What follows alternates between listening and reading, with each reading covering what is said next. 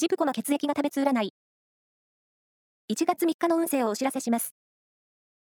監修は、魔女のセラピー、アフロディーテの石田の M 先生です。まずは、A 型のあなた。日頃できないことにじっくり取り組むと、ラッキー。創作活動が充実しそう。ラッキーキーワードは、イタリアンカフェ。続いて B 型のあなた。コミュニケーション活発でレジャーは満喫できそうです。ラッキーキーワードは、ボーリング。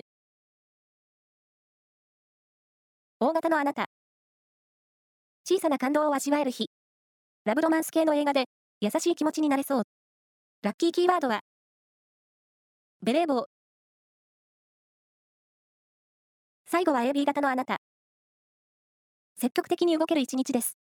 パーティーなどで面白い発想が生まれそう。